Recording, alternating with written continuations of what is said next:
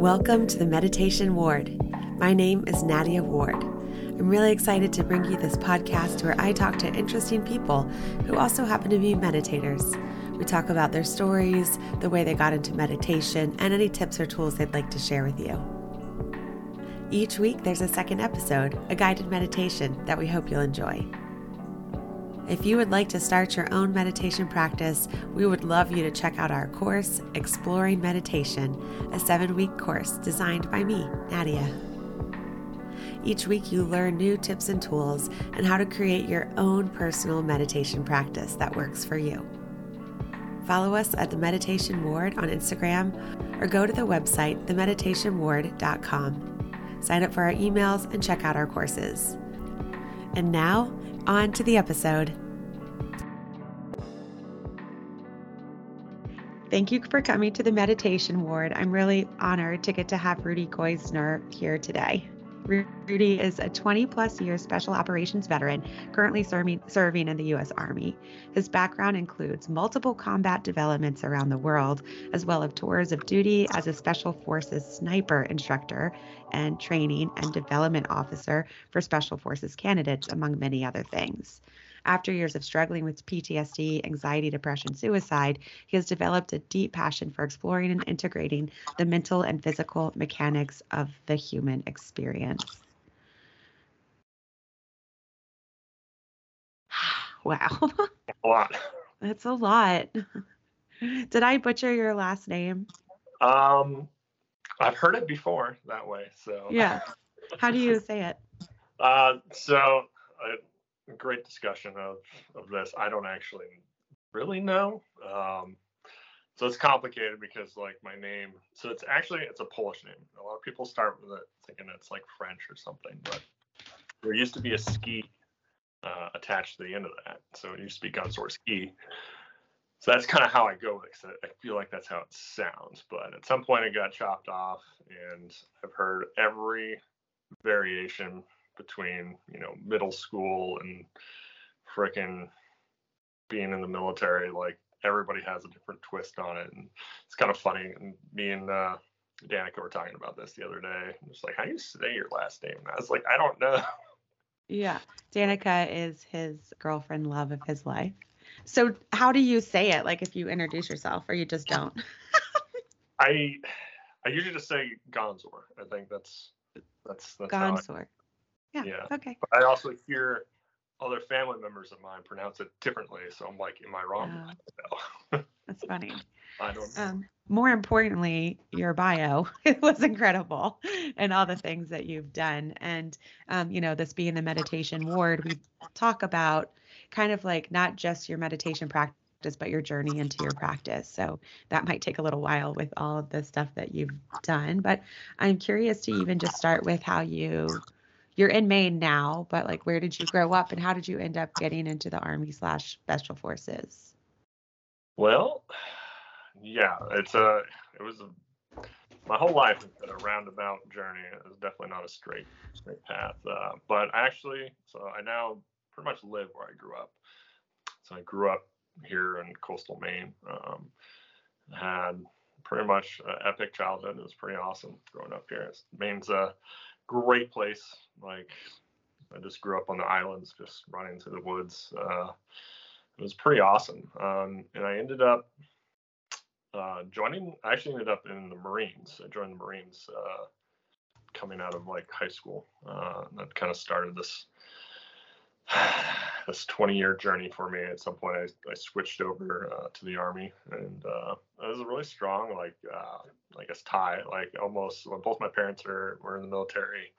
Uh, both my grandfathers were in the military, so it obviously had like a, a, pretty big like effect on me. Like, I grew up living next door to my grandfather, who uh, is, was pretty much one of the most amazing people like I've ever known. Like, uh, just absolutely just full of like the craziest stories. Like, um, so he dropped out of school in the eighth grade and uh, ended up uh, joining uh, the army uh, right at the end of like World War II. Started this life of adventure for him, and so like I grew up. I spent a ton of time like with my grandparents. Um, and just really just grew up with like all these just stories of like this adventure and like this curiosity, which like really kind of like vibe with me. And I think that's part of like what kind of led me to living a life of adventure. Um, my story had a few more twists in it uh, that I did not see coming, but um, yeah, that's uh, that's kind of how I ended up there. It seemed it was a pretty natural, think, progression like for me. After you got into the Marines, you then became a special forces agent. Yeah. How does yeah. Are you making fun of me? I don't know. Uh, it's the uh, it's you became a 007. Yeah, pretty much. no, uh, so I started. Um, I ended up in the Marines. So I kind of joined like uh, after, right after like 9/11, um, which was a really, I guess it was like a really influential like time for me. You know, it's something that it's it's interesting. Like looking back at it now, like it's really kind of what I think pushed me like in that direction. Um, it was a gateway kind of like into like this world. So I started out, I just pretty much just jumped like right in. I ended up in the infantry um, for about four years. Um, so four years there uh, with a combat tour, and even that was a, a pretty rough journey. Uh, I was in Iraq. Um, this is at 06, kind of at the beginning of what the what we now call like the the surge and the uh, Sunni insurgency. Um, it was a did pretty. Did you kill Bin Laden? I did not kill Bin Laden. um, yeah, it was a really it was a really eye-opening experience like for me. I mean, as anybody, and I guess it kind of I would describe my experience coming into things like meditation. You know, a lot of people I think enter through a different doorway than the route that I kind of took. Um, and I think kind of throws people off sometimes. You know, like a lot of people enter into, you know, meditation and mindfulness, um, kind of like from a place of like I say light, and you know, um, I entered this through I would call like a shadow gateway, um, looking into some very deep, dark places of the human experience, which is also completely wonderful and valid too. You know, a lot of people automatically kind of put it this in a, in a box, like these experiences. It's like, oh man, that must have been hard and dark, and it, it was, but it was also an incredible experience that I now treasure like more than like anything in my life. And uh, that were trip you was living like, in a space of like daily fear and stuff when you oh, were there? I, it's difficult to describe, but yeah, you know, being I was very young at the time, uh, 20 years old, and I can just remember like it was so not what I thought it was going to be. Every day was just a fight for life. Like it was, uh, it was it was probably one of the most challenging times like I've ever gone through, like mentally, like and emotionally. I can just remember like every day just being like, God, like, please, like, just get me fucking through this, and I will never do anything interesting again in my life. Like, which was, was, a complete lie. It was just a complete lie. It was bargaining. It's part of like yeah. this process of like grief, you know. Um, yeah. It was, you know, the ending. It's an opening, an ending of one thing, an opening into another. Um, but I went dragging and screaming, and it it really brought me in close contact with some incredibly like dark parts so like of like myself um and it took years like to really even like open up to that because i mean it's it's what i what i kind of refer to as like a looking glass moment where you're looking into like this mirror and you're seeing you know this this dark mirror and you're seeing who you really are. And that's that's a lot for like people you know to really like to really look at yourself and to look at where you are like in humanity and like everything. Mm. and what uh, did you find? um well i'm i realized i was kind of a dick uh um just it got me uh, it started this contact with this part of myself um that uh, very like kind of primal. Um, and in some ways, this journey arc basically goes through my entire life. This is, I guess, the first time that I was really forced like face to face with this part of myself. And honestly, like I didn't really want to be face to face with that, but like the situations that occur, like it was just it was happening, whether you like it or not. Like, um, and it took, I mean, better part of like a decade really to kind of come full circle into that. Um, but really, like it, you realize who you are, like in a lot of ways, and like the, both the good and the bad. And you start realizing, like, okay, this is the real you and you have two choices like in the looking glass moment one choice which i think you know a lot of us tend to make in our daily lives if you have the ability to kind of lock that up and to kind of like hide yourself like in the the proverbial palace um, and never like really face that um, i think a lot of us choose that path the path of least resistance. And i know like i did honestly like even after coming into close contact with the the real Rudy. Like it was so much to take in, and then like I kind of like closed myself off. I knew it existed, but we just kind of like all pretending that that part of me didn't exist, and you know you don't talk about it because um, honestly, it is it's really hard to even like put words to this dark part of like yeah. the human that a lot of people like are, it's taboo to like even talk about um, like earlier, you know, we are kind of discussing, you know, the vulnerability of like even discussing, you know, topics like, you know, suicide and things like that. That's part of like this dark shadow that's that's yeah. in there. And true, there's like that saying that like your greatest weaknesses are also like your greatest strengths, and that's something I've found. Um, like this part of myself that I found ended up being pretty much like one of my favorite parts of myself. And it took years to like really embrace it. Um, like for me,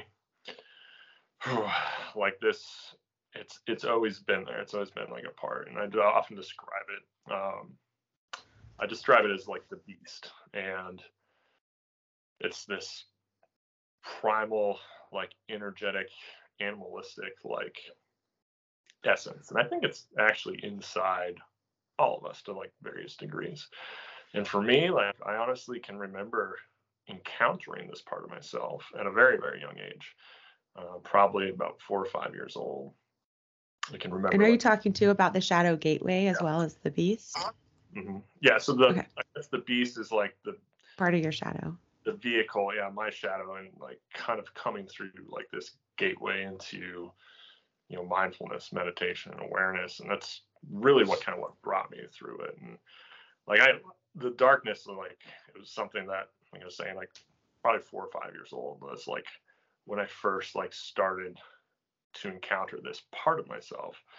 Uh, I can remember sitting like in church, like with my grandmother, and I remember like listening to, um, I think it was a story of like Cain and Abel, and like the concept of like murder, of like you know Cain murdering like Abel, and the first time like that thought and like idea of like one human being like killing like another, and like four or five years old, like that's some pretty dark shit to be contemplating and being like, yeah, I get that. And but I also like there's a part of me at that time that was just like, all right, don't ever tell anybody about this, like this this part of you, this awareness Right. The uh, part of you that didn't like push it away, but kind of like thought more about it and what it would be like. Yes. Yes.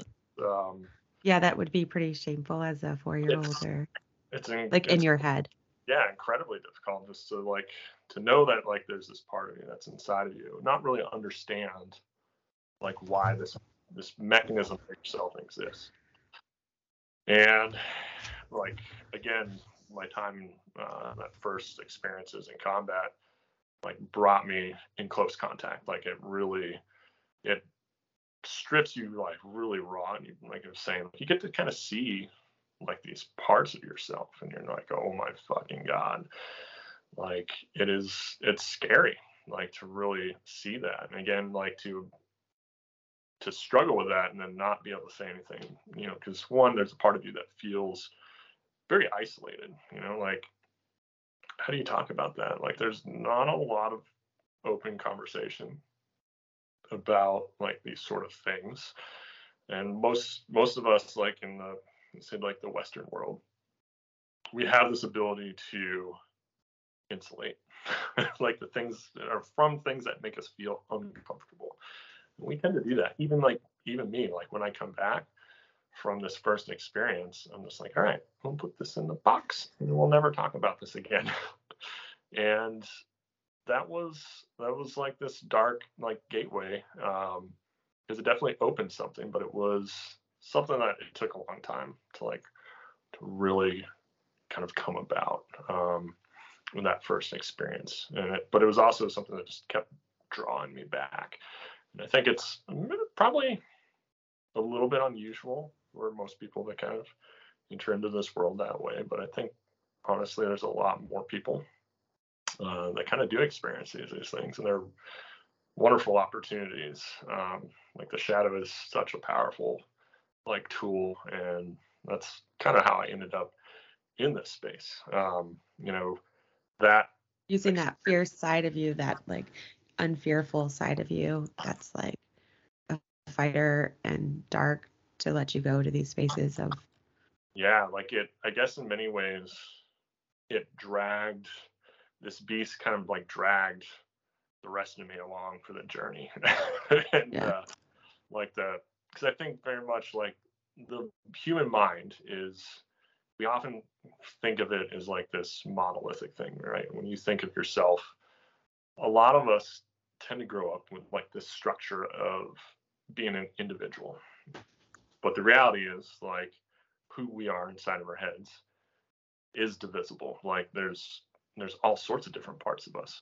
And I feel like this the beast part of myself, like in this experience, really grew like super strong. And it just started it pulled me like into like this space in a very, very uncomfortable way. Um, you know, for me, this was after that first experience. Um, I mean, I stayed, I ended up uh, going over to uh, Marine Special Operations after that deployment um, and then I ended up being recruited and selected into Army Special Forces uh, like a year or two later. And so I was pretty much I've stayed like in that world. Uh, that's where I'm still at now. And are you considered a Green Beret? Yes. So, and what does a Green Beret really mean? Because I've always found that like super interesting. I just know you do some wild stuff. It means we wear a silly, useless hat. you literally wear a green beret? Not not all the time. Um, okay. But yes. Uh, that didn't even cross my mind. Short short side note. Um, so yeah, the world of like special operations, it's there's a lot of like nuanced facets. Um, basically, at the end of World War II, um, they had what was called like uh, the Office of Strategic Services, and so they kind of broke that into two separate groups. You at the end of the war, you ended up with the CIA uh, that handled most of the intelligence stuff. They kind of started that, and then uh, special forces got started to kind of handle the more technical aspects of um, operations, such as unconventional warfare. Um, not so much the espionage, but like sabotage, you know, things like that. Uh, basically, working behind enemy lines, and it's kind of morphed now into what we now call special operations, which is kind of like an umbrella term for uh, a lot of different things. So things that are within special operations, like uh, Army Rangers, Navy SEALs, things like that. Those are all considered special operations. But the special forces is basically a, a separate like force. Uh, again, our missions primary focused on unconventional warfare. Um, but we do a lot of other stuff as well. Back in the 60s, basically, they all wore like green berets. So it was kind of like from the early years it kind of it's a market distinction, like a simple. Yeah. Um, I have a question and about um your beast, a couple. Say you're like 20 to 25.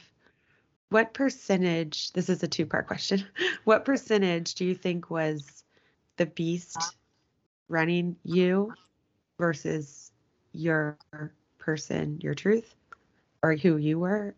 And, and now, what would you say the percentage of beast versus you that uh, comes through or indecision wise or just like um consciousness wise? I would say like it ebbs and flows, um, like anything. And I think in these years of turmoil for me, um, it was like this tug of war. There was not the continuity between the different parts of myself. I was basically at war within myself, and it that's what made it like really a struggle. And oftentimes, I think um, when we're discussing things like PTSD, for example, like I had from just this first experience and you know many sequential experiences after this like i struggled a lot with post-traumatic stress and a lot of like depression anxiety and it, it brought me to like this point of you know suicide. And i think a lot of what like post-traumatic stress is i mean it's, it's experiencing an incredibly traumatic event and then it's this this differential that occurs within side of yourself against these different parts. And for me that that's what i was experiencing. I mean it was uh, some absolutely insane experiences and then not knowing like the different parts being like at odds with themselves and like trying to like figure this out. Um and i lived with that for like i say over a decade um, and kind of continued going on. It would be like this this tug of war. Like I would go, you know, again, I would just continue to deploy, and like on deployment, like that's where you know come into like this really close contact because like this this beast part like it would live and it would thrive like in those environments and it was just like holy shit like this thing is like out of fucking control like i just it, I this thing is inside of me and I don't I barely know how to like control it at some points and where so it would have these periods where it would just be kind of like running like loose and then um, you know at other times like it would it would die down and be able to like live a normal life. And so I think like it was kind of at its at its discretion yeah yeah and discretion and also circumstance. I think okay. circumstances sometimes very much shift like what is needed like in us. Um, but for me not knowing what was going on like not really understanding the mechanisms at play it was a freaking nightmare to, to like deal with. And it it made things like really difficult because there wasn't there wasn't any sort of harmony like within like myself like i said it was always this tug of war me trying to control this part of myself um, and that that I think was at like the core of like a lot of my distress, and it would get to this point where, you know, in the later years, like it was so exhausting. Like I was contemplating, like I just, I just want this to end. Like I don't think I really, I didn't want to die, but like there was a, I didn't want to kill myself, but like I wanted it to just end. And like if like for me, I was like, all right, like if maybe it's maybe this is an option, you know, like I wouldn't be the first person to be here. And that is kind of what um, began to kind of push me into ex- exploring like the, that actual experience. So um, 2012, I'd just come back from uh, a super, let's say, we say kinetic uh, in deployment. Um, I did a 10 month deployment to Afghanistan, um, and it's probably probably one of the most violent experiences that I've had, and but also like one of the most successful, you know, deployments that I've also had. And coming back from that, I was just so like burnt out from that experience, and I was about to like leave the army, and I ended up um, being talked into uh, taking a position as a sniper instructor. Um, so that trip, I had spent uh, pretty much the entire time as a operating as a, a, special operations sniper. And so I had all this experience, and I got offered this position to teach. Um, and the great thing about like teaching is, you think you know shit until you have to like teach it to somebody else, and then you start. Yeah, being a teacher really makes you an expert in a way because if you can own it and properly teach. It mm. really, yeah. It yeah. for me, it you know, because you could be having a conversation about something and you never know where the conversation is going to go. But like oftentimes, you have to know something, you know, three or four levels deeper than the question that might be asked of you.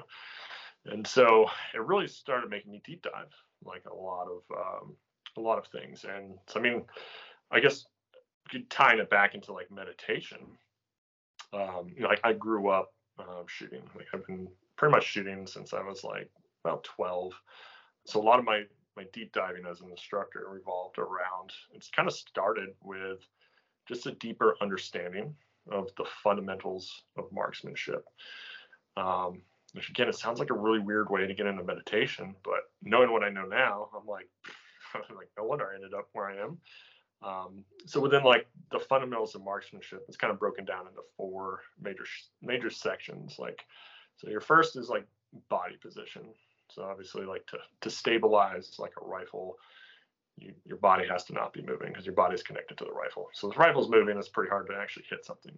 Um, and then sight alignment, sight picture, that's just kind of orientating the rifle in the right direction. Uh, but the third is breath, which was like it was a really big part of both marksmanship, but also this journey that I kind of began into meditation. You're supposed so, to be at the top of your breath, right? When you no, shoot. No, bottom? The bottom. So there's a very so there's a mechanical aspect to breathing. Why it's important in marksmanship is one, like you're if you're at a different point in your breath, it actually shifts your skeletal structure. So like if you breathe in, it mm-hmm. can shift your skeletal structure up or down. So that kind of shifts what we call the natural point of aim of the rifle. So we want to come to the same point every single time to maintain consistency. And oh, so, and your inhales could be different levels, but your complete exhale is always the same. To be a good shooter. So yeah, so if you get into different positions, how much you can actually breathe in or breathe out is going to be different. But the most consistent thing you can do is come to what we call like the natural respiratory pause. So you breathe in and you breathe out, and you kind of come to this relaxed state. Um, you, you can actually depress your diaphragm a little bit further and we will force a little bit more air out, but you just come to like this relaxed, like neutral state. And once you're there, like that's that's where you're gonna break your shot. So it has a big like physiological effect. Like you want to be in the same place every single time. Um, but then you can't stay there very long. So staying there, the problem that happens right about six to eight seconds as you start kind of holding your breath. This is when like your brain starts to flip off anything that considers non-critical functions. So eventually, like if you've ever been like passed out or something, you know, you know, from a lack of oxygen. Basically, what will happen is like your your tunnel tunnel vision, color starts to go, sound starts to go. That's basically your brain being like, oh shit, like we're dying. Like let's uh let's start turning off anything that's not important so we can focus on what is important. So in marksmanship, it's kind of weird because typically you don't hold your breath that long, but the brain actually starts doing this right around like six to eight seconds. And the very first thing that starts to go is like your fine visual acuity. And so, like, kind of understanding more about this, I started to realize I'm like, oh, what we're doing with our breath has a really big impact on like how we're thinking and processing. And I would see it oftentimes like in we conduct you know stress stress shoots uh, for the students where we put them through like these series like these we call them like run and gun events where they're moving and they're shooting you know sometimes like through like a urban like obstacle course. And i mean you know it doesn't take long to start like really being under a lot of you know physical pressure where like your aerobic capacity is just being pushed to the max. And even then you start you know guys get into some of these positions and you know they're trying to like shoot and then, you know, as an instructor, you're watching and it's like, this dude hasn't taken a breath in like 30, 40 seconds. And like, he's struggling to like make this shot. And it's just like the brain is just like turning everything off. And the longer he holds it, the harder it gets, never gets any better.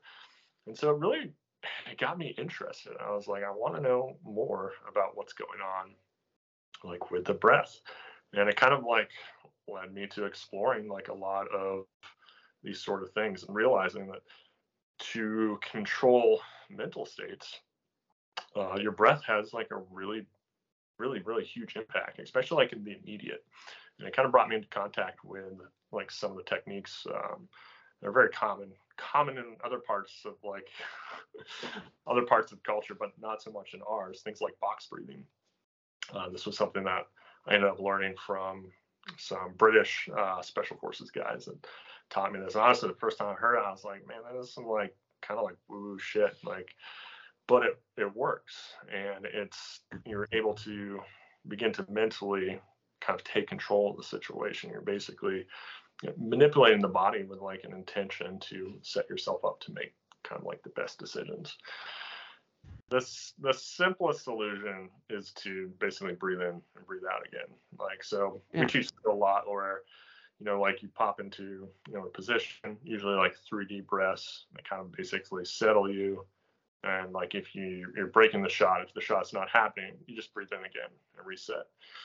Um, but yeah, that whole that whole journey of like the breath kind of led into some other things where I started exploring. Um, got really interesting spaces of like uh, intuitive experiences. I also started competing at this time uh, as a professional shooter uh, in competitions. Um, won you know, a couple international like titles during this period and trying to bring that back and trying to explain. No big deal, Rudy. No big deal. um, but it, it, basically created this pressure because people were like, okay, you're doing this, teach me. Like, and I was like, I don't know how. I don't know what's going on. I can't, I can't, like, how do I replicate this? Like, it's, I'm only one person. I guess, like, as an instructor, like, that was kind of this realization from a professional standpoint.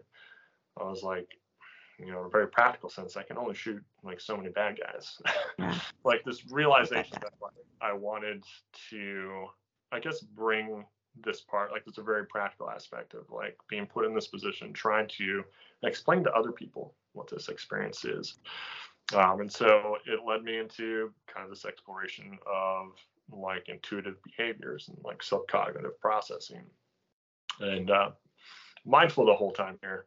I'm still like struggling deeply with post traumatic stress and suicide, you know, idealization at this time of my life. So it's like there's like these two like things that are going on, and like I'm just I'm an emotional wreck inside, but I'm also having the stimulus from this professional stimulus that's like kind of creating like a lot of this and uh, eventually it kind of came to a head um, i I did get out of the military after three years of instructing um, for a short period of time.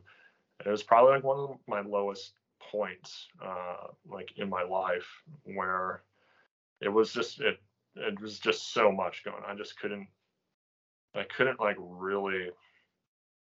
Uh, there's some parts of it in the sense that they wanted me to go back uh, to operational status and I couldn't I just couldn't bring myself to do it. I was just like I I feel like I'm I'm not capable right now of doing that job. And so I, I ended up quitting essentially. and that brought me to like this really this dark place. And it was several years of just just an incredible like struggle and it ended up a lot of things started was just surfacing it was just kind of like just sinking into this muck. And in this muck, ran into just again more parts of myself, um, and also a lot of like physical problems started kind of like popping up in this space. Started struggling a lot, like cognitively. Um, I have God knows how many concussive injuries um, from you know fighting IEDs, things like that, and it was it was pretty much the worst time of my life. it, it showed in so many ways. It created a very dysfunctional like family state. Um, it was a nightmare of like an, an experience, but it was like this slow that kind of used the phrase of like the, the frog boiling in the pot. Like I was that frog and it was just like just slowly getting worse and worse. And it eventually got to a point where it it ended my marriage. Um, and it kind of brought me to this point. I remember because I actually ended up joining the army again, and basically, um, you know, my former wife ended up, you know, just saying I can't, I can't deal with this, and so she ended up leaving, and I was kind of like in a state of denial for like a, a long time. Um, I look back now and I can kind of can obviously see it coming, and it was just a very difficult. Do you blame her? Would you? Have... Oh, no. yeah. Um, I mean, like, not for the divorce, but for like not being able to handle that or. Yeah. I mean, it's, it's such a complicated, like, I guess, yeah. circumstances where, you know, we were both married, you know, very young. Um, you're married at age 20 and it's, that's a whole, a whole nother ball of wax. Um, but it was I guess it was kind of like this again, it was like this looking glass moment where when she left, I realized I didn't have anybody else to blame. And it might sound kind of weird, but like oftentimes I think when we're in a tremendous amount of pain, it's very natural to kind of place that blame or responsibility onto others for either helping you or um, people you know, like are responsible for your state. And I think we see that a lot in the veteran community. I don't think it's really talked about a lot. Um, but you see this essentially, you it like a victim mentality where you kind of blame like the. It's also a survival mentality as well. Mm-hmm. And I right? think it's a very natural part of like experiencing like hard things that like are, are ruining you. Like, and so I think it's just a it's a stage of like that grief. And I think the the tricky part is a lot of people sometimes get stuck like in that in that state. And I see a lot of times like with other veterans um, where they kind of they can spend years kind of like stuck in this state where their situation is somehow somebody else's like their reason for being there is not theirs and like I said, like it's a normal normal state and experience to like a stage to kind of go through. But I think a lot of us get stuck in that. And I guess for me, um, when she left, like that really just kind of shocked me out of it. Like there wasn't anybody else to pick up, you know, my slack for being like a not great father. There wasn't anybody. And I can remember like I was I went out to Death Valley, uh, literally like the weekend like two days like after she left and I was stuck out doing this training exercise in Death Valley. And I just realized just sitting out in the desert, like, fuck man, there's nobody else now. It's just you. So you need to fucking you want to be different, you want to live like this? No, you don't. So like it's on you now. If you want something, if you want to you want to heal, it's up to you. Nobody else is coming. And yeah it's like hitting like that was maybe close to your rock bottom of like having all these things, getting that depressed, leaving the military, getting divorced, and then realizing you're like alone, that you had to, that was like a pivotal moment. Yeah, it was, it was definitely a moment which a lot of things kind of turned on. Like for me, like it was, uh, it was that moment of clarity that it was up to me now. And it kind of, I didn't even know like where to start. It was my life was such such a freaking mess. And on the outside it looked okay. But like on the inside, you know, it was something that it was just it was so dark. Um so I can remember like so she left uh she went to it ended up going like Europe like immediately after this and like so I was basically at home, like with my son, and like getting ready to leave the next day.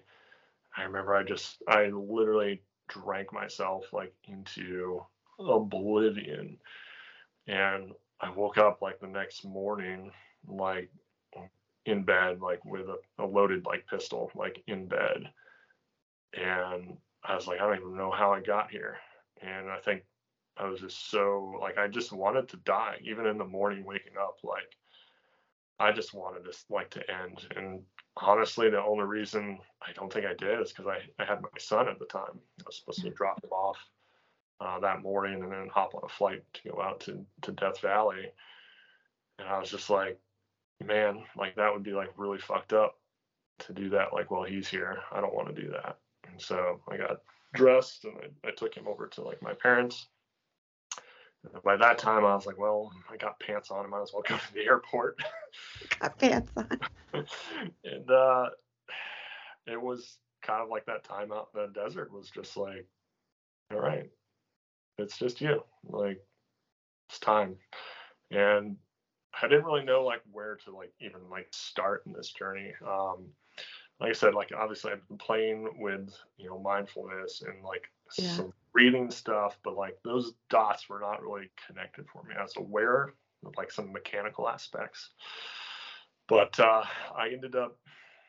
Um, long story short, uh, I ended up in doing. Um, I ended up talking to a good friend and mentor of mine, a fellow uh, Marine Corps scout sniper, uh, Kalen, who's been somebody who's kind of just periodically always kind of been popping into my life for like the last decade. And um, I remember after my time out in the desert, I, I started talking with him and I was just like, man, like this is my fucked up life. I don't even know where to begin.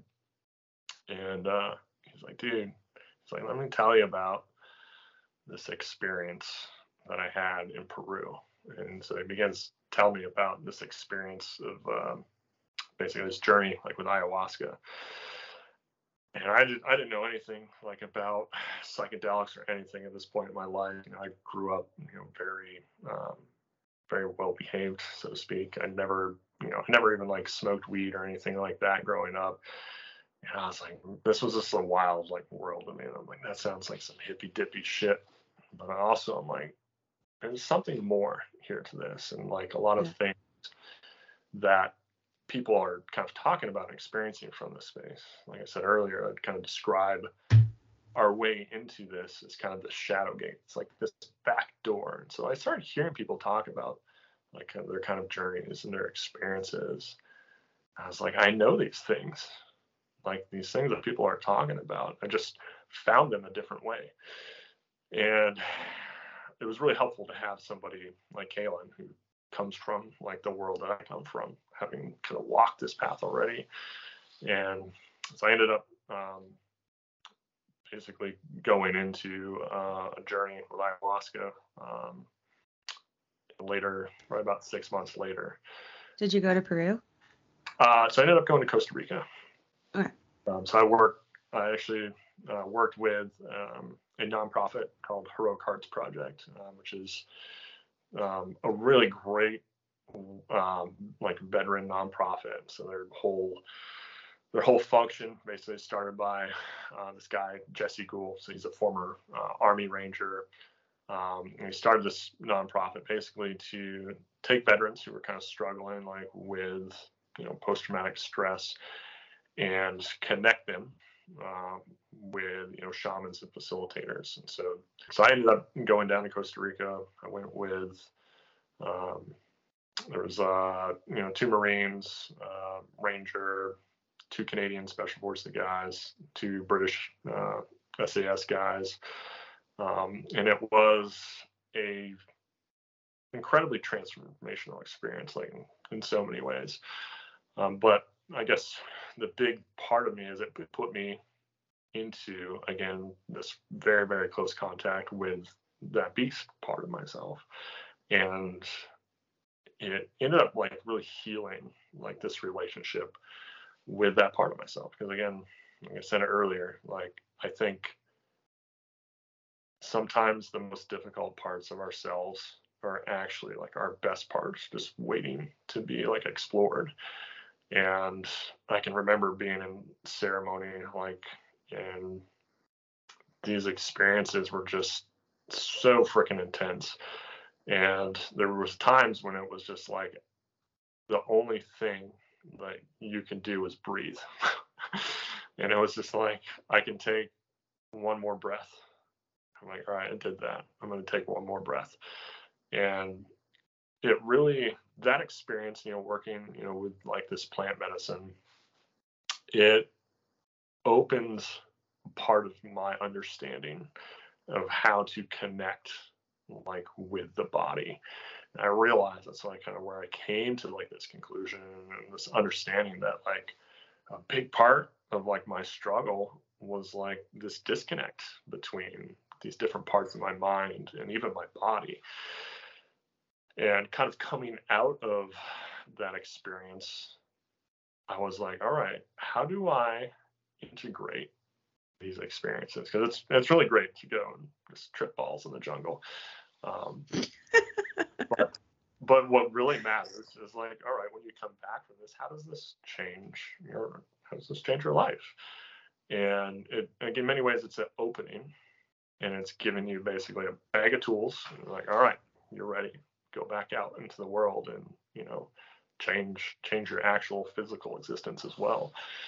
And I guess being open like that and realizing, okay, I got some tools here to work with, it that's how I ended up kind of starting to play with, you know, meditation. And because I tried, you know, I so be prior to this, I guess what led me to like this extreme example of you know having to go to the jungle and do psychedelics. Um, what led me to that was kind of failing like repeatedly, like doing like talk therapy. Um, there was some good success that kind of came from that, and I tried like kind of doing meditation and stuff, and it was like it was like this wall. Like I just I can remember just sitting trying to like meditate, doing guided meditations, and just being like, I fucking can't. it's so hard. and um, and again, like I'd also like when I got when I'd gotten out of the military, I'd gone to the VA, and like their solution was like, here, take take all these different drugs. Like, we'll just throw a bunch of shit at the wall and see what sticks. And I was like, no. There's a part of me that like knew I was like, that's not going to work very well and uh, so it was kind of like a, an act of desperation really to i was out of options and this was like the last like hail mary for me to like really try to save myself it opened something into me and like it's really difficult to describe but i guess it, uh, the opening was like this awareness of the connection of like mind and body together and one of the things that just really stuck with me was like this meditation, especially through manipulation of breath and how powerful that can be. And it kind of it led into me exploring kind of like different like concepts and modalities of like meditation. Um, a short time after that, like I started, uh, you know, tantric practice, and you know, you know, a lot of people hear tantric and they automatically start thinking like, oh, like sex and like things like that. But for me, it was honestly just this understanding, like energetic flow, both like in and out. And uh, honestly, a big part of it was capturing like joy and bliss. Like, and there was so much that like came out of that. And this understanding for me of like kind of like what meditation actually is like for me i can remember going back before this like talking you know with um, a therapist and being like have you, have you ever thought about meditation? And i'm like i don't even know what meditation is. Like so i guess coming out of this experience like it really made me start to explore that. And when i say like meditation like for me like what i'm kind of describing i guess is kind of creating like this conscious like thread or like tether like with your mind and body. And kind of just like connecting. Boop, just connecting those two and you can kind of use it for the different purposes of having flow come in or having flow come out. So like flow out like i kind of see it as kind of like trying to focus like on something. Like if i really want to like focus on something like this meditation these different practices are kind of it's an outflow. Or you can kind of reverse that energetic flow and it's kind of like an inwards where I'm contemplating, where I'm kind of focusing on a part that's like inside that I want to really kind of explore. And you know, it's very like uh, simple terms. And the term meditation, I think, is it's so huge and like nebulous. It means a lot of different things to different people. But when I think about it, like that's it's kind of like where I go with it, just like creating like the conscious tether between the different parts of like the mind and the body, and this kind of bringing everything together for like a little while and kind of help focusing for coming in or coming out. The breath was for me like a huge, huge, huge part of that. Like that was just and it had just been staring me like in the face the whole time. To go back to like my experiences like you know shooting for years i was like i've been doing this the whole freaking time. But like it just never it never really made sense to me. It's just all around it. I had all these pieces.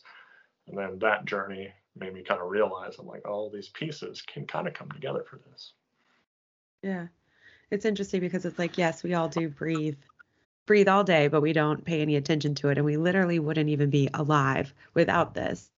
Yet we give it no time, you know? So it's like, what would happen if you focused on 10 in one day? 10 of them, you know? Like, what a huge difference it makes. Yeah, no, totally. Like, I guess it's, yeah, just looking back, like, it's funny. Like, again, to kind of come in the back door to like breathing and like meditation.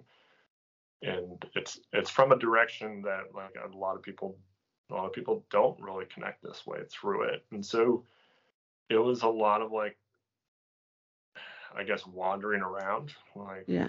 for lack of better terms because i guess my community that i come from doesn't have a lot of people that traverse this. Like it's surprisingly i look around now and i see a lot of people that are just they're they're in this space but they don't know it yet. And it it's right there because I think I think you're seeing, especially within you know special operations specifically, you know most of us have now been doing this for the last 15 to 20 years. You know, with you know the circumstances that have existed in the world, and we are we have this combination of experiencing some very like tremendous and powerful experiences with our with our our lives that we have lived but we're also now becoming very open to like exploring that with a little bit more detail. Um, and some of these tools that generations in the past of you know let's say warriors have not necessarily had. Although when we kind of look at the warrior experience like you know if you go back you know millennia you do see this very strong connection with you know the mindfulness um, and meditation like in this space. But i think in our culture now for many years like that connection for warriors yeah. and very very difficult because we don't really have a culture or community that supported it well but i just think through the time and experience and basically opportunities that we're being afforded now, uh, you're starting to see kind of this this weird, let's say, cult yeah. that's a, that's kind of appearing like within, especially the special operations community of people that mm-hmm. are exploring like a very wide spectrum because they've they've seen some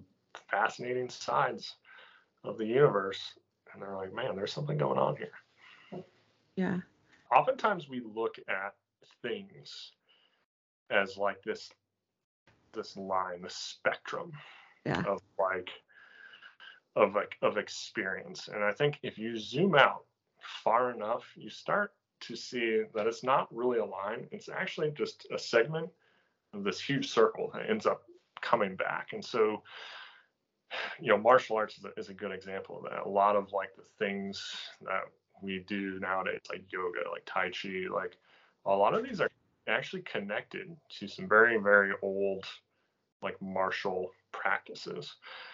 And it's kind of weird now because a lot of the martial practices that we have that are kind of modern, functional, are not connected to this this spiritual, this physiological aspect. I think we're starting to see that connection, like I was kind of discussing earlier. I think you're seeing more recognition that it is like that wide circle, that the light is the darkness just as much as the darkness is the light, really there's no good or evil it's all just the same thing and it's a lot to kind of like take in, but I think the more time you spend like in that space, you start to realize like, oh, this is all the same thing. We're all kind of connected to it. Have you heard of the Bhagavad Gita? Oh, freaking love it. yeah.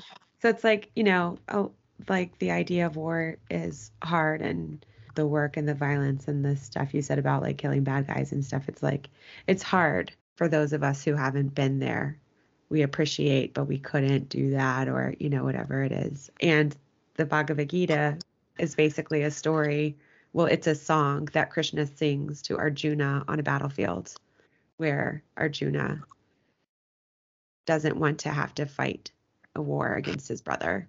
And Krishna is like, there's evil in the world. You have to fight.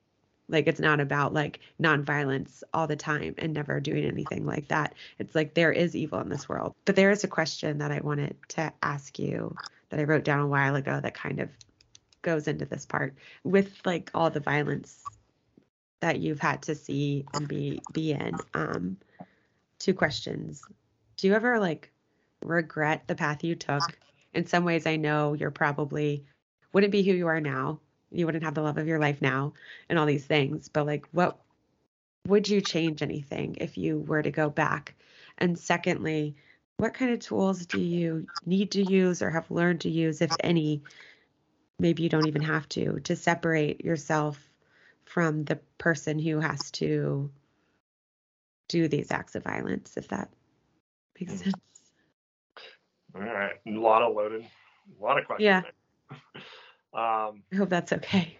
Well, what was the first question? The first question is um, well, you probably don't regret like where you are now. Do you regret sometimes your path you took, or what would you kind of change, if anything?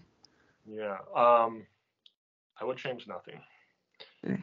I I've had this realization, I guess, in the in the coming of like these all these experiences and trying to try to put them into greater understanding because I think again a lot of the struggle is we have like these boxes that we kind of put our experiences in. And we're like, all right, this is the shape of the universe.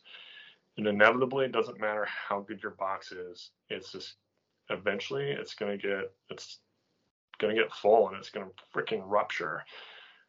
Because like it just doesn't work that way.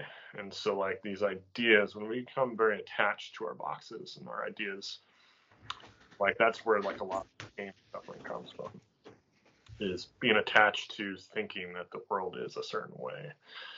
And like for me like that's this experience that's the necessity is to have to have a box and to have it can be completely destroyed from time to time and so when I look at the experiences that I've had, they have been incredibly painful. Like it's been a lot of suffering. It's created not just for me, like it's been hard, you know, on my family, it's hard on my kids, but also like it's in like this pain and this suffering. Like that is where this is this is the experience. Like it's there. That's what it's for. The pain draws like this attention to existence and growth. And i look back like at a lot of my experiences and i wish there's a part of me that is like why does it have to be this way?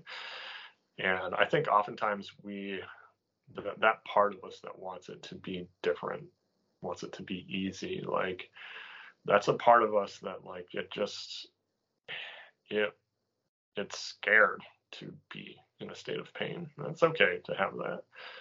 But I think I've come to this understanding that the purpose of like this life and this existence with all of us together is not to be perfect. It's not to fix. You know, oftentimes there's like this idea of like saving the world that we have to fix like everything that if everybody would just freaking get on board and freaking behave and do good things that life would be like it'd be like a heaven on earth yeah. but i think that is not the point of what we're experiencing here. I think the beauty of our existence is that it's meant to change us. We're not meant to like fix it. It's meant to be an experience that changes who we are. And that only comes through pain. Um, not only, I take that back. Pain is an incredibly powerful mechanism for change. Mm-hmm. And I think you are and anger, anxiety, yeah. all of that. Like so, oftentimes we experience pain, especially here, like in the West America. We have such an amazing ability to circumvent pain. Like we can avoid it a lot, and we do. We're we getting pretty good. At we have a whole culture that's that is, you know, like like the American dream. Like it's a big part of the American dream is basically escaping like the, a lot of the pain and suffering. There's the, the attempt to escape the pain, I guess, is where a lot of our problems because we run and we can run and we run. I ran for freaking years. It, it's weird because there's a part of me that kept pulling me like to this war and this suffering and this pain. And I was like, why the I can remember one time, like just I remember standing in the shower after this deployment for like an hour and just like in fucking tears because I there's a part of me that wanted to go back so bad. Then there was this other part of me that was just like, we can't do this. Like you are going to fucking kill us if you keep going back. And like there's a part of me that wanted both those things. And I think when we come into understanding what the experience is and like again this mindset of like okay this is happening for me this pain and this suffering this is a part of it. And it's not to say that you can't experience you know, joy and, and love and trust. Like those are like some of the most amazing beautiful things that i experience now. Like to know like this love and joy at a level i have never even could have imagined existed only happened because of my experiences of like embracing like the pain and like the suffering and also i think we have to realize that like we are all mechanisms for each other to experience you know that pain and suffering sometimes when you're you know potentially in conflict or struggling against another person you know sometimes like that experience is necessary for you just as it is for them. And that was a really hard thing for me to, I guess, really think about and kind of like take in, you know, thinking about, you know, the conflicts that I've had in some of like, some of my experiences have involved some incredibly, incredibly difficult experiences where you know i was in conflict with individuals that i knew like personally. And to like have to take a life of somebody that you know like at a personal level that you've literally sat down and you know you've had meals with this person you've talked about your kids with this person and then end up on a battlefield coming you know face to face with that person and, and taking their life that's a lot to like really process. I'm like, why is this happening? like, how the fuck did we get here? Why? Why? Just the world. That's probably why. one of the hardest things. Yeah, it was one of the hardest things to experience, and yeah. there's a lot of different answers to it. And the answer I'm on at this point in my life is like we both needed that experience together, and it's not that he was bad. It's not that I'm bad. And it's maybe he is bad and maybe I'm also bad, you know, to leave. I can remember seeing his sons, you know, a short time afterwards, you know, ages, you know, six and 12 and being like, oh my God, I've created like this absolute like nightmare of a situation and being like, why? Again, why? Like, mm. why? Why did this experience have to happen this way? And I think again, the point of the existence is not to change, but to be changed. There's a party that wishes for like that heaven earth, but like this is Earth. this this is the point of the existence is to experience. And I think that's the most powerful thing that we can do is to honor those experiences and recognize them like okay like this is part of this a human experience and i think it, it's hard you know because when you step into some of these spaces they're very taboo like topics kind of to go back to like even these experiences of like you know suicide is something that is it's a it's a dark aspect of the human experience yeah. but i think i can see how too it's like i have to take other people's lives why not mine mm-hmm. Well that was like that was a really hard part of my of this for a long time. Like as knowing i'm like i've you know i've taken so many lives could i take my own? And it was almost like this this mental cat and mouse game between this part of me that's like you could do it and this other part of me is like ah, i bet you can't get me. This is really a really weird dynamic but i mean ultimately like i think i i can't go back and, and change that and i wouldn't because i i don't think the purpose of existence is to avoid the struggle. Yeah. I think to embrace it you know going back to the bhagavad gita like i fucking love that book. Yeah. um, what like do you love I, about it? I guess when I first read that, it resonated like at a very archetypal level with me, like to understand, you know, just like on the floor of the chariot, and he's just like, he's in absolute like turmoil of like, he's called to fight, but yet he's fighting against his own family, and then really, yeah. that's what we're all doing. Yeah. So when you start kind of like you with somebody you actually know, you know. Yeah. Literally, I never really thought about it that way, but yeah, like it is. We all know each other, like in a way. Like even the most distant, like human connection, like there, I believe, like there is a very deep soul connection, you know, to the well of the world. Like you can get very spiritual if you want to get like that. It's something that I believe in. Like there is that mm. connection. So you start realizing you don't freaking know everything, and you know, all you got is like a little chunk of like the cosmos of understanding. And I think we're always trying to constantly figure out where our chunk fits in, where our truth and understanding fits in. And that was something that you know, I experienced a lot in my time in Afghanistan. You know, there's a lot of fascinating philosophical like aspects to some of like the culture there.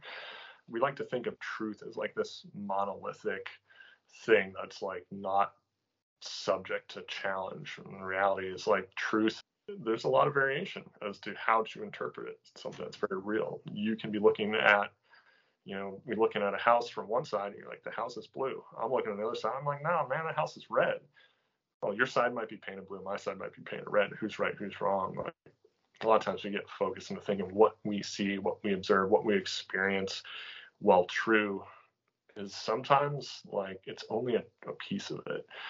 To sum it up, no, I changed nothing. yeah.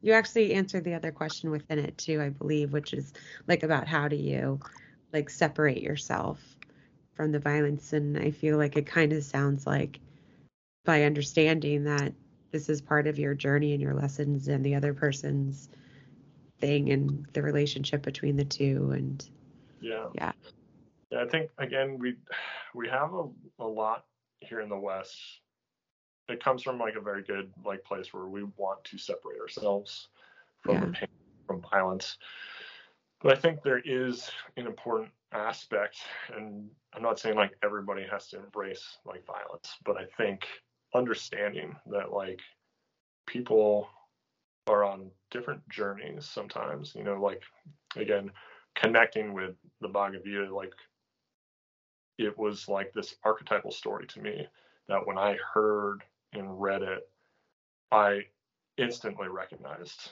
i'm like this is this is my journey in this story yeah people might read it and be like oh interesting story but like what they're here for at that moment in time. It may not it may not be that. For yeah. me, it it was as soon as I heard it, I was like, that's yeah, it. it's, it's your life. Yeah. Like almost direct, directly. But I want to talk to you uh-huh. about what's your meditation practice now? And then any tools or tips that you would recommend to people. Yeah. So my meditation practice now, I mean, anybody who's experienced meditation, there's lots of variations sometimes from day to day. I guess like one of like my big things that I do. So the box breathing, I mentioned it earlier. So like this is it's like a tool that I use like pretty often. For me, like the box breathing is kind of the short, easy way to bring like that focus out. Like when I have something that I'm trying to basically wrap my mind around, like I want to like work through something uh, and focus like kind of that energy. Like for me, the the box breathing again it connects the mind and body. I first can you tell people um, what box breathing is? So the way that I kind of do it is basically we start kind of like breathing in. So breathing in for four seconds, and we hold for four seconds at the top of the breath. Then we're kind of releasing the breath four seconds, holding it at the bottom for four seconds and kind of repeat that process. I generally breathe through my nose, like for this. And typically, what I find is it helps kind of just like zoom out and kind of give you like, okay, it makes sometimes in situations where I'm just like, man, how am I gonna, how am I gonna deal with this, like this thought? How am I gonna get my head like around this? And for me, like it's kind of like it's just very grounding. It's fascinating because you actually start to see this four by four breathing technique pop up like in a lot of different um, practices. Um, I think one of the funniest things I found it is um, if anybody's uh, grew up like Catholic, so you know Hail Mary, you know full of grace, you know that cycle is right around four seconds, and you start to see this pattern in all mm-hmm. sorts of practices as well. And it's because there's like a, an actual physiological response that begins to occur like in this four by four. And mm. first time I ever learned this, it was from a British SAS student. I thought he was kind of like on the edge out there uh, until I started doing it. And I was like, wow, you know, this is a super quick way within, you know, period of, you know, 40 seconds or so. Like you can really kind of just bring yourself back down and start making, you know, decisions around things that sometimes are like, you're like, ah, how do I do this? And you start feeling like that tension. Yeah. It's like a great way to kind of just bring it back down. So that's like when I want to focus like on outward. Um, and then like the holotropic, like uh, like the Wim Hof style, like breathing, is something that I find when I want to go in. Like I find that to be a, a really easy kind of practical way to like go about it. Um, for people who aren't familiar with um, that sort of breathing, so it's a little bit different. It takes a little bit more intention, I think, like a little bit more focus. So you want a bit more space for it. Um, but what we're doing kind of with with that sort of breathing, um, you can get really super technical it. And I highly recommend, like, if anybody's interested in this, like the Wim Hof style is probably one of the most like easily approachable like ways. Essentially, just to describe it for those who are listening, you're basically about 30 to 60 seconds of kind of breathing in. Usually it's like through the mouth. Basically, it's what we call like a circle breath. So, like you're breathing in and there's no pause. So, you breathe in and you're breathing out, just these full breaths in and out. And it kind of brings you to kind of almost like a, uh, say, like a hyperventilating kind of state where you're kind of you're overloading like the system. Um, so a lot of times you'll start, you know, right around 30 to 60 seconds. Um, and then at the end of that 60 seconds or so, you're going to hold the breath. On empty. Yeah, on empty. So yeah, just like we were talking about with um, shooting. Yeah, you're going to come to that empty at that natural respiratory pause, and you're just going to hold it for as long as you can go until you start mm-hmm. feeling. You're going to start feeling like the pressure build. And then and you start to freak out in your mind at first oh. too, like I'm gonna die, I'm gonna die. You're you feel like you're going to die and then there's a whole series of emotions that can kind of come up for it and then once you can't hold it anymore you breathe in another about 15 second hold and then you let out and you start the cycle again yeah. And don't do this in the bathtub so yes uh, notes on this guys make sure you're in you're not driving a car or you're in a bathtub or like that because it can become a very intense experience. Definitely more intentional. Like you definitely want to just be a, a, very safe place for this. Like usually I'll do this maybe about three times, and it really helps in the space of those long holds. For me, I'm there's a lot of stuff that's like going through my head, and it just it gives me like this space to kind of sort out like in between breaths. I'm just sorting out like a lot of stuff and bringing a lot of focus back to you know the core of like what I want to experience. And so I typically will do this about three times. Like so, this is also is, is I like to think of it as kind of like a gateway into like the holotropic breathing. So I've done longer sessions of this, um, you know, guided with a practitioner up to about 45 minutes. And like, if you really want to experience the power of breath, it is a fascinating experience where you go to some incredible places within the mind and the heart of like the human experience just through this breathing practice. Um, I've had experiences doing this where it is, uh, for lack of better terms, it's it's a psychedelic experience where having these emotions and these thoughts and experiences that you know like a lot of things sometimes get kind of like trapped you know in places and it, it's a release to get at some of these things. Um, so it's a again it's a huge spectrum like the breathing. For me like again meditative breathing like as somebody who struggled a long time with how do I freaking meditate and just so much freaking noise sometimes like when you're first trying to like really get into that meditative space it's it's freaking hard. Like I've been there, and for me, the breath, like using the breath, either you know the box breathing or you know this like kind of Wim Hof style, like these are very accessible ways to kind of bring the mind and the body together. They're probably one of my favorite, most efficient ways for me to like kind of be like in this meditative space to kind of contemplate things. That's why I like use breath a lot the meditation that you're going to be leading us in, if people want to stick around or come back another day or use it as often as you like in the next episode, um, what are you kind of thinking about uh, leading us in? So I think the box, the box breathing. I think again, it's so simple, and it's yeah. my favorites. So I think that's uh, that's a simple, easy way to go about that. Okay. I look forward to it. And I just really, really, really want to thank you for taking all this time and for just like truly opening up. I'm sure a lot of people are gonna like resonate with your vulnerability and all the stuff you shared, and I'm really grateful. So thank well, you. Well, thank you. I know it was yeah. It's a pain sometimes trying to get a hold of me and like. you're good. like you're not the worst. Trust me, you're not yeah. the worst. Okay. Well, thank you so much, and I look forward to your meditation. Thanks.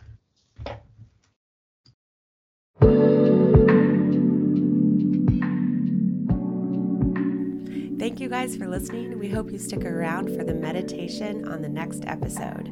If you're interested in wellness coaching through a meditative lens or starting your own meditation practice with accountability, check out themeditationward.com. Give us a follow on Instagram at the Meditation Ward, and please like, review us, and share with your friends.